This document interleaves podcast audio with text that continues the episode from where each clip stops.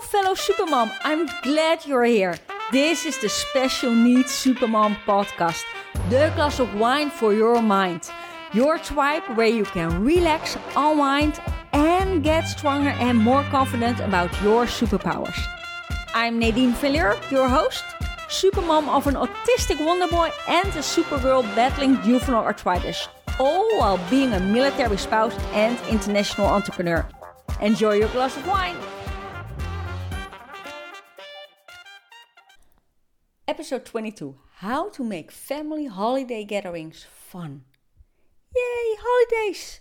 The thought alone is enough to stress out many. When you have a special needs loved one, it can even be more challenging.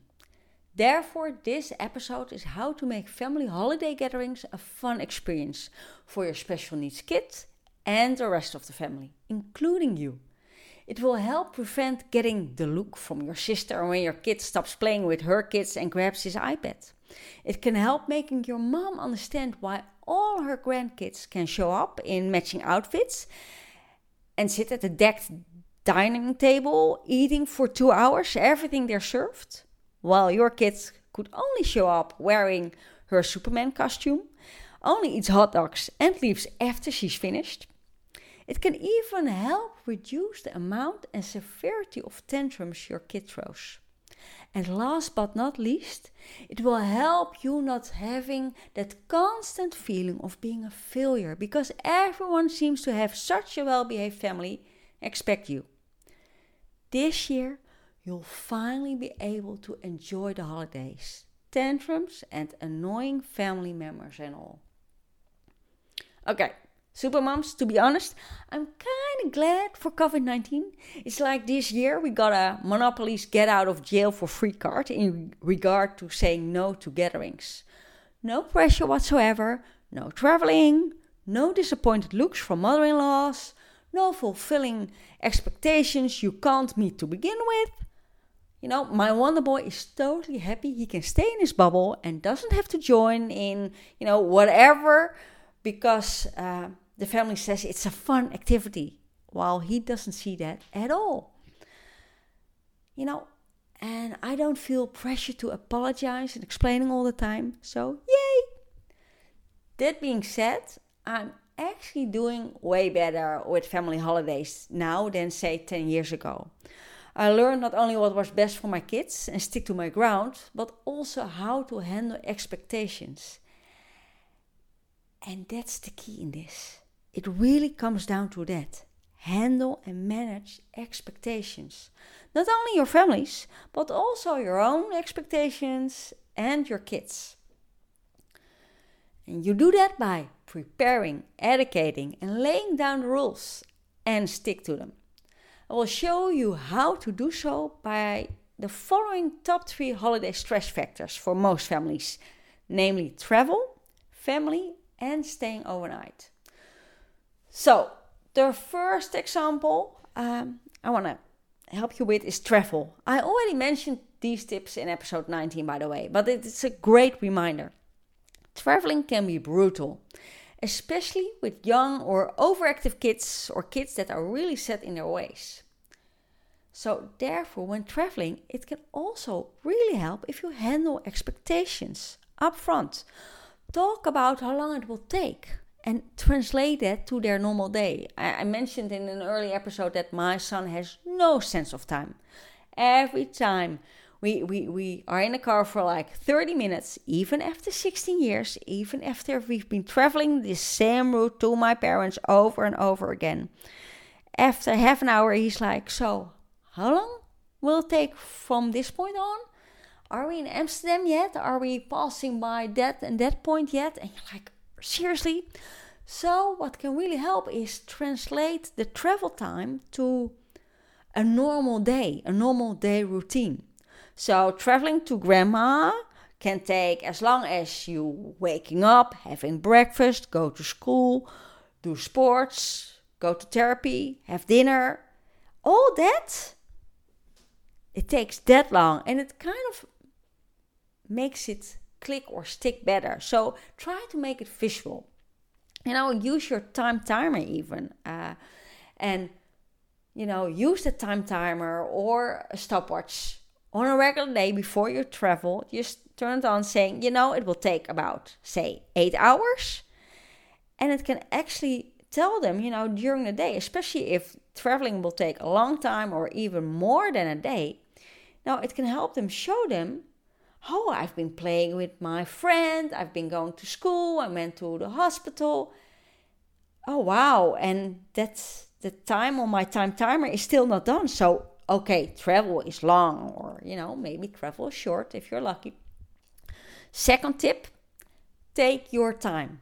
If the schedule is tight and you get stressed, your kid gets stressed as well.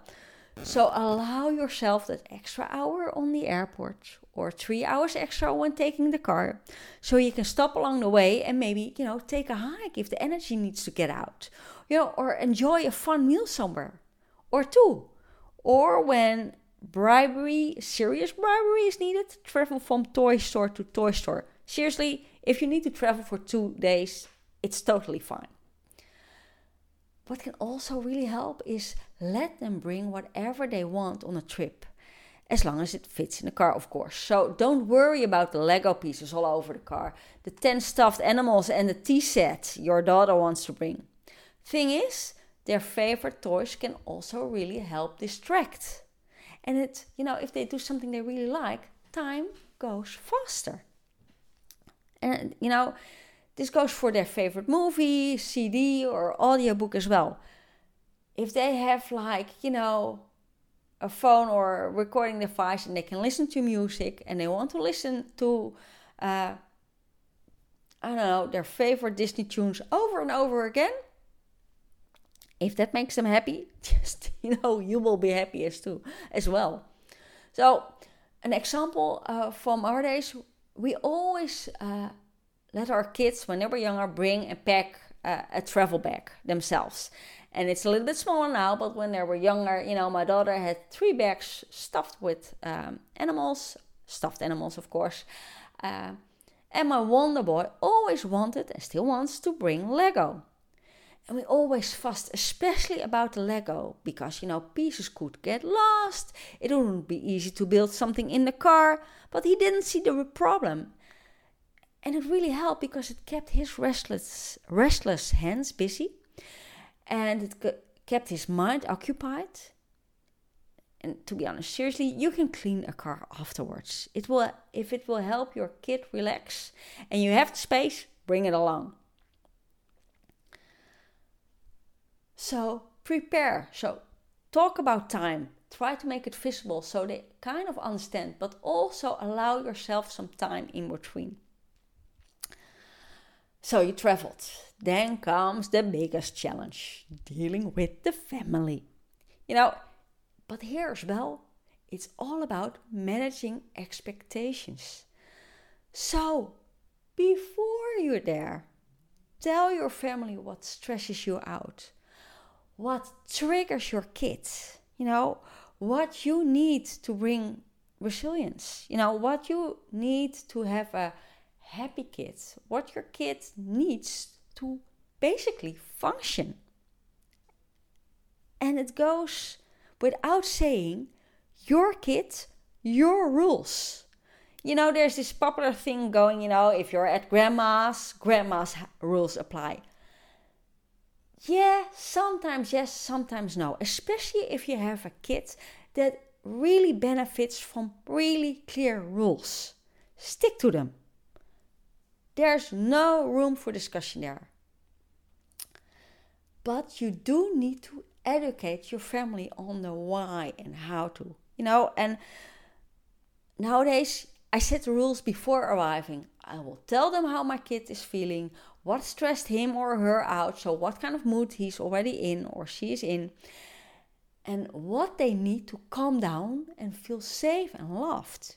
You know, if you constantly have that feeling as a small kid that you're too loud or or yeah, not playing nicely and that's the only thing you hear, you will act up.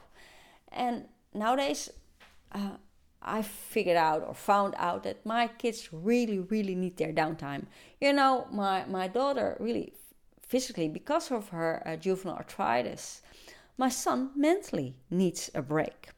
So at my parents, we assigned room for downtime, and uh, we're really strict on that.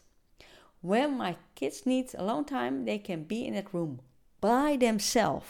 So it doesn't mean watching a movie with five tiny little cousins. Oh, but they will, will be quiet and oh, they only want to cuddle. N- no.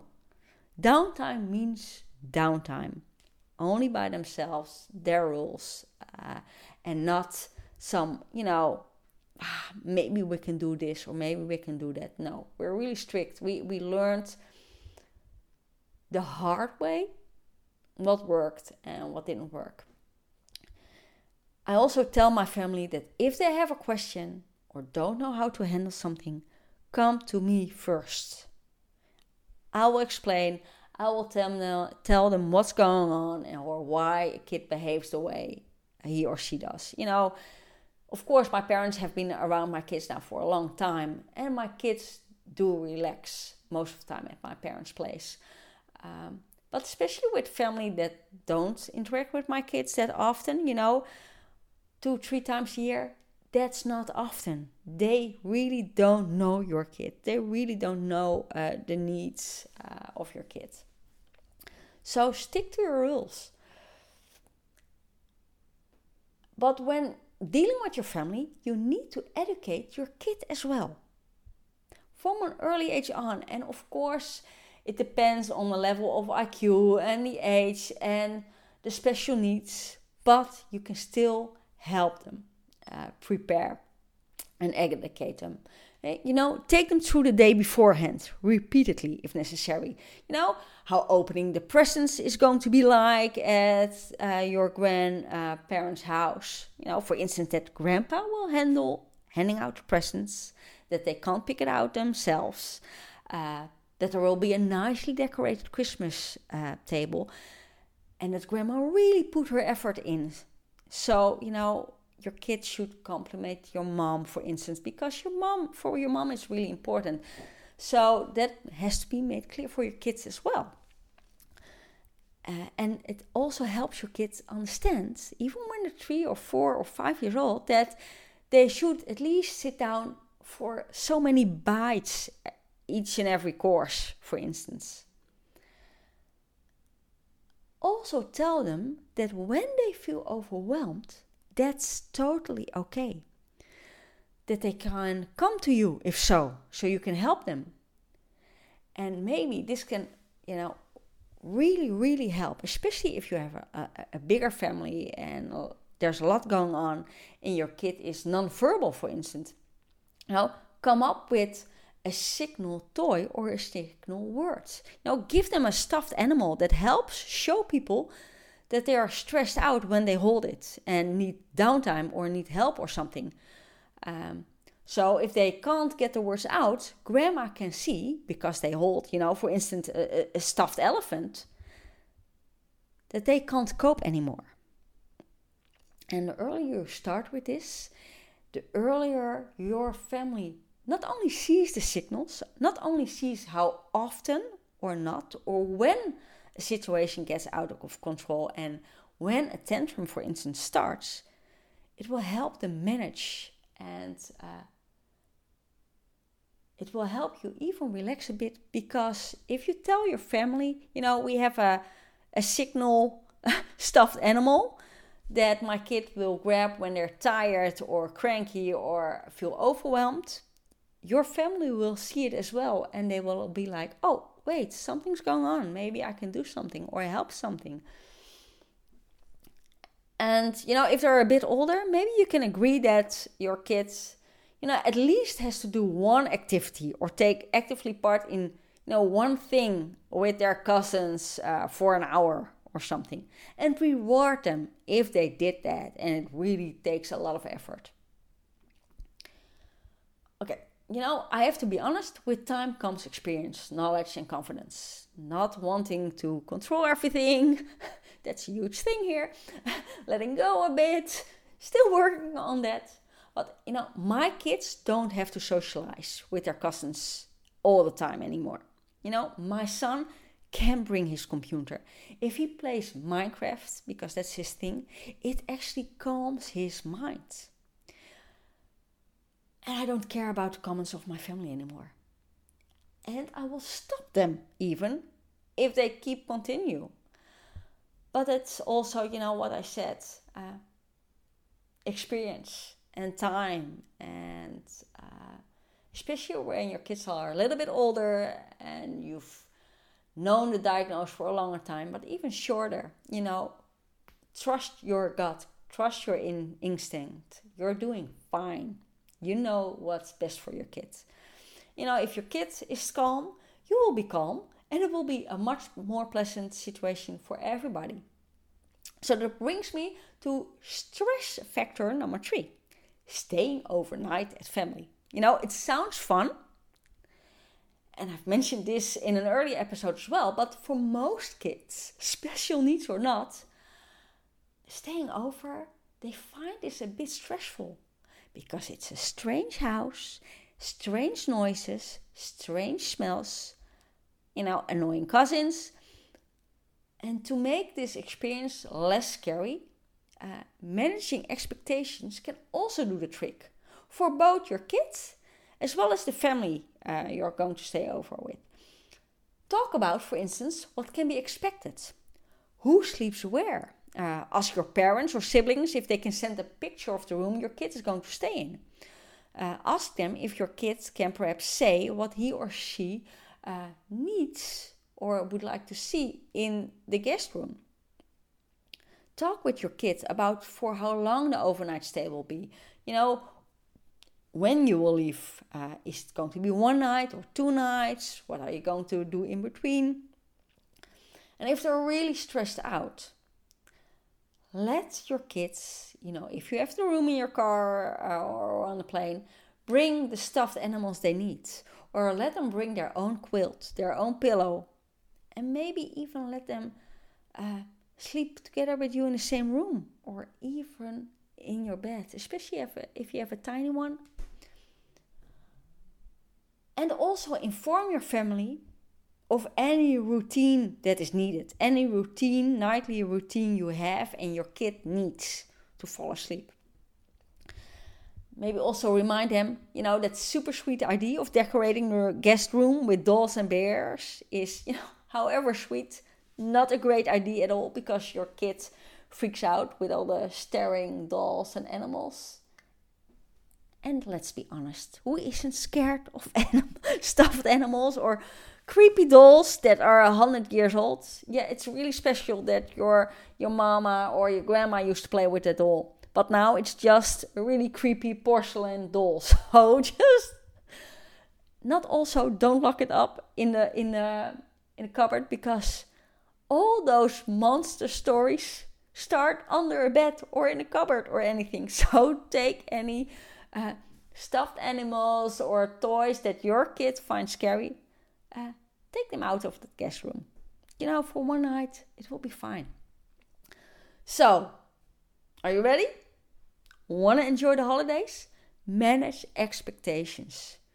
Prepare, educate, and lay down rules for your kids, your family, your spouse, yourself. Talk educate, listen, help each other by showing what is needed for your special needs loved one to really enjoy and participate in the holidays. Because your kid happy, you happy. For now, stay sane and stay happy until our next virtual glass of wine. Nadine. My fellow supermoms, thank you for listening. I hope you enjoyed this episode. If so, please subscribe let me know what you think and tag me on Instagram at Nadine van Leer. And you might win the monthly one hour special needs supermom coaching session. Stay sane and stay happy. Until the next glass of wine.